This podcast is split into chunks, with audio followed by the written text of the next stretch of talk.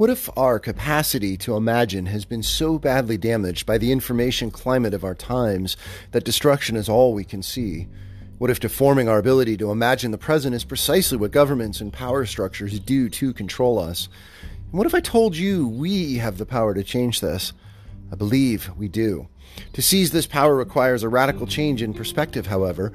To do so, we need to take one tool being vandalized before our very eyes language and reclaim it and redefine what it means to be an ethical citizen in the present moment. Hello, this is Rick, and welcome to my sub podcast, Words for Now and Later. And the words that I just read to you are not my own. They are from a wonderful new book, short little book, Dictionary of the Undoing by John Freeman.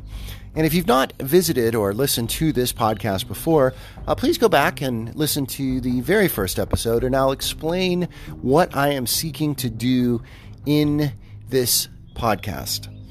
Well, today we are up to E for environment.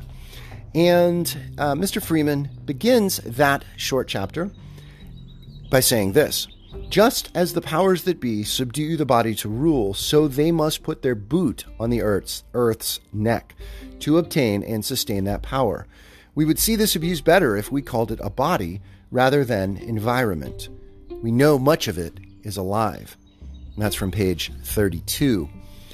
Mr. Freeman then goes on in that same uh, chapter to talk about how humans, you and I, and all of our forebears and all of our brothers and sisters on this planet, we have an outsized power over the earth. And he uses a word that we discussed in the last episode, the negative of that word. The episode was D for decency, and he talks about the opposite of that in this quote. He says, Our, and that's you and mine, humans, relationship to the environment is an indecency. And yet, we have made a silent pact with the powers that be that makes this condition much worse. It says, I will turn my face from this gluttony in my name, and you can continue to enrich yourselves beyond all imagining. He does, in the chapter, and all of these chapters, offer a way forward. Because remember, the goal of this book and the goal of this podcast is to say, okay, how can we in this moment, this crisis pandemic moment, what can we learn? And also, how can we move forward? What are other ways of being?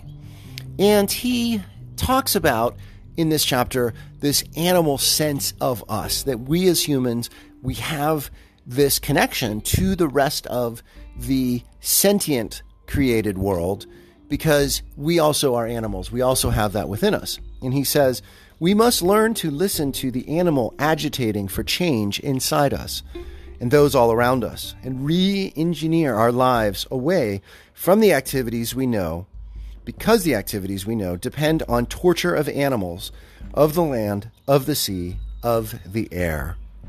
And that is on page 34.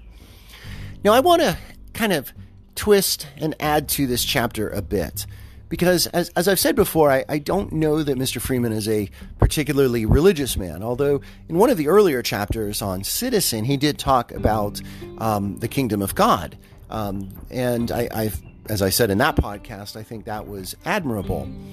But I want to say here that I don't think of it as environment. I think of it as creation, everything that is around us. And I, I believe that with creation, there is a creator.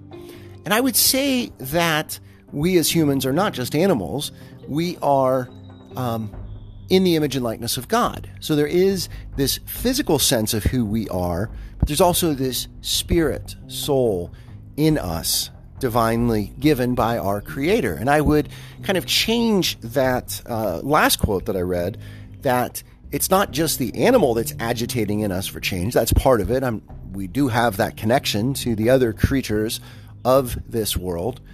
I would also say, though, that it is the spirit that is agitating within us.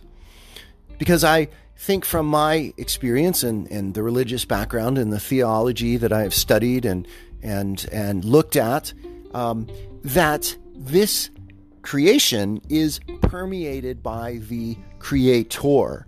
And the creator has this imprint in us, and that soul in us also is agitating because we know that something is terribly, terribly wrong. That we look and we see not just the animals being tortured, and the animal in us relates to the animal we see being tortured through climate change and through our destruction and our carelessness.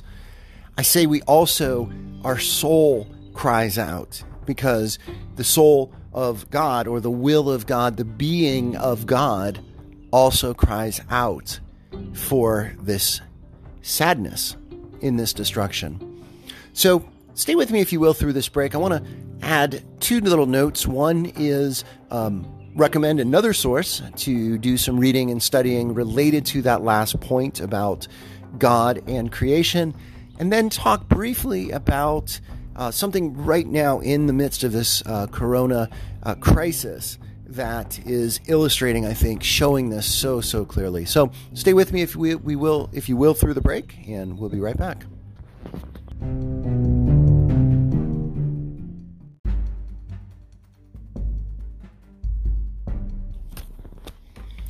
Well, thank you for staying with me through that break.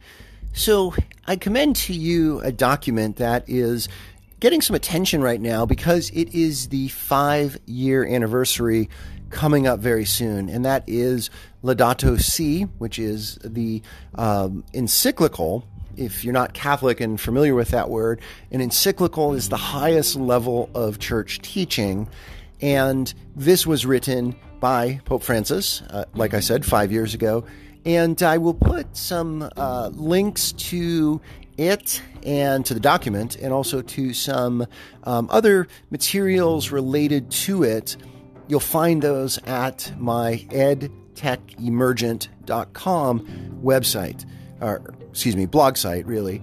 And um, if you are interested in this, I would recommend um, exploring it because Pope Francis takes exactly what we're saying here, looking at the physical reality of what we are doing to the earth, to God's creation, and also connects a lot of different lines and a lot of different dots. It's a it's a wonderful document. I don't know if Mr. Freeman, author of um, the Dictionary of the Undoing, if he himself has read this or studied this, but I suspect he might find it uh, gratifying because in many ways it echoes what he himself is seeking to do in his writing. The last thing I want to say here is um, I want to talk about meat because I just heard, and I'll put a link to this, um, more uh, reporting on what is happening in the U.S. meat packing plants. You probably have heard that there is um, just a un, un insane, really, amount of COVID 19 spreading through those slaughterhouses, is, is really what they are. Let's call it like it is. And even now that they are putting, as the article said, millions of dollars of protective uh, measures into place, and there's a whole list of those, the number of cases continues to rise. And there have been something like over 7,000 cases in just a handful of these slaughterhouses. And um, I'm going to put a link to this um, um, article. There is more and more pressure, I think, being placed on the meatpacking industry.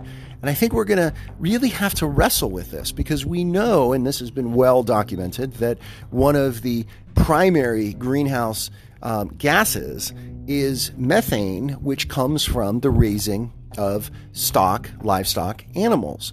And now we are seeing the human toll of this meat processing.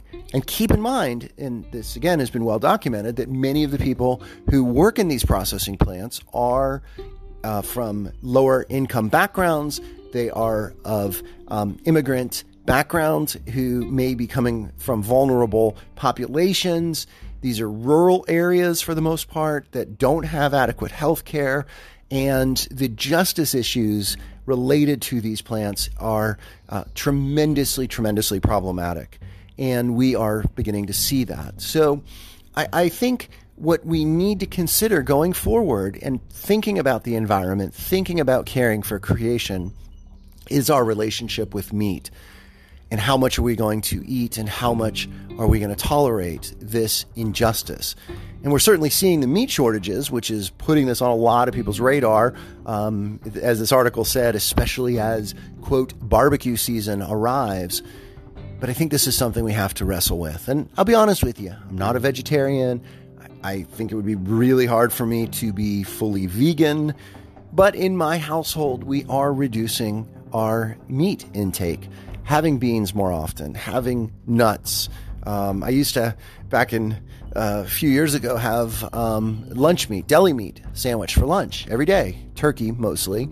But now it's uh, almond butter, not peanut butter because I'm allergic, but almond butter. And um, I supplement it with some other protein, um, but it is a meatless lunch and it is a way to not just help the environment, but also help human social justice issues.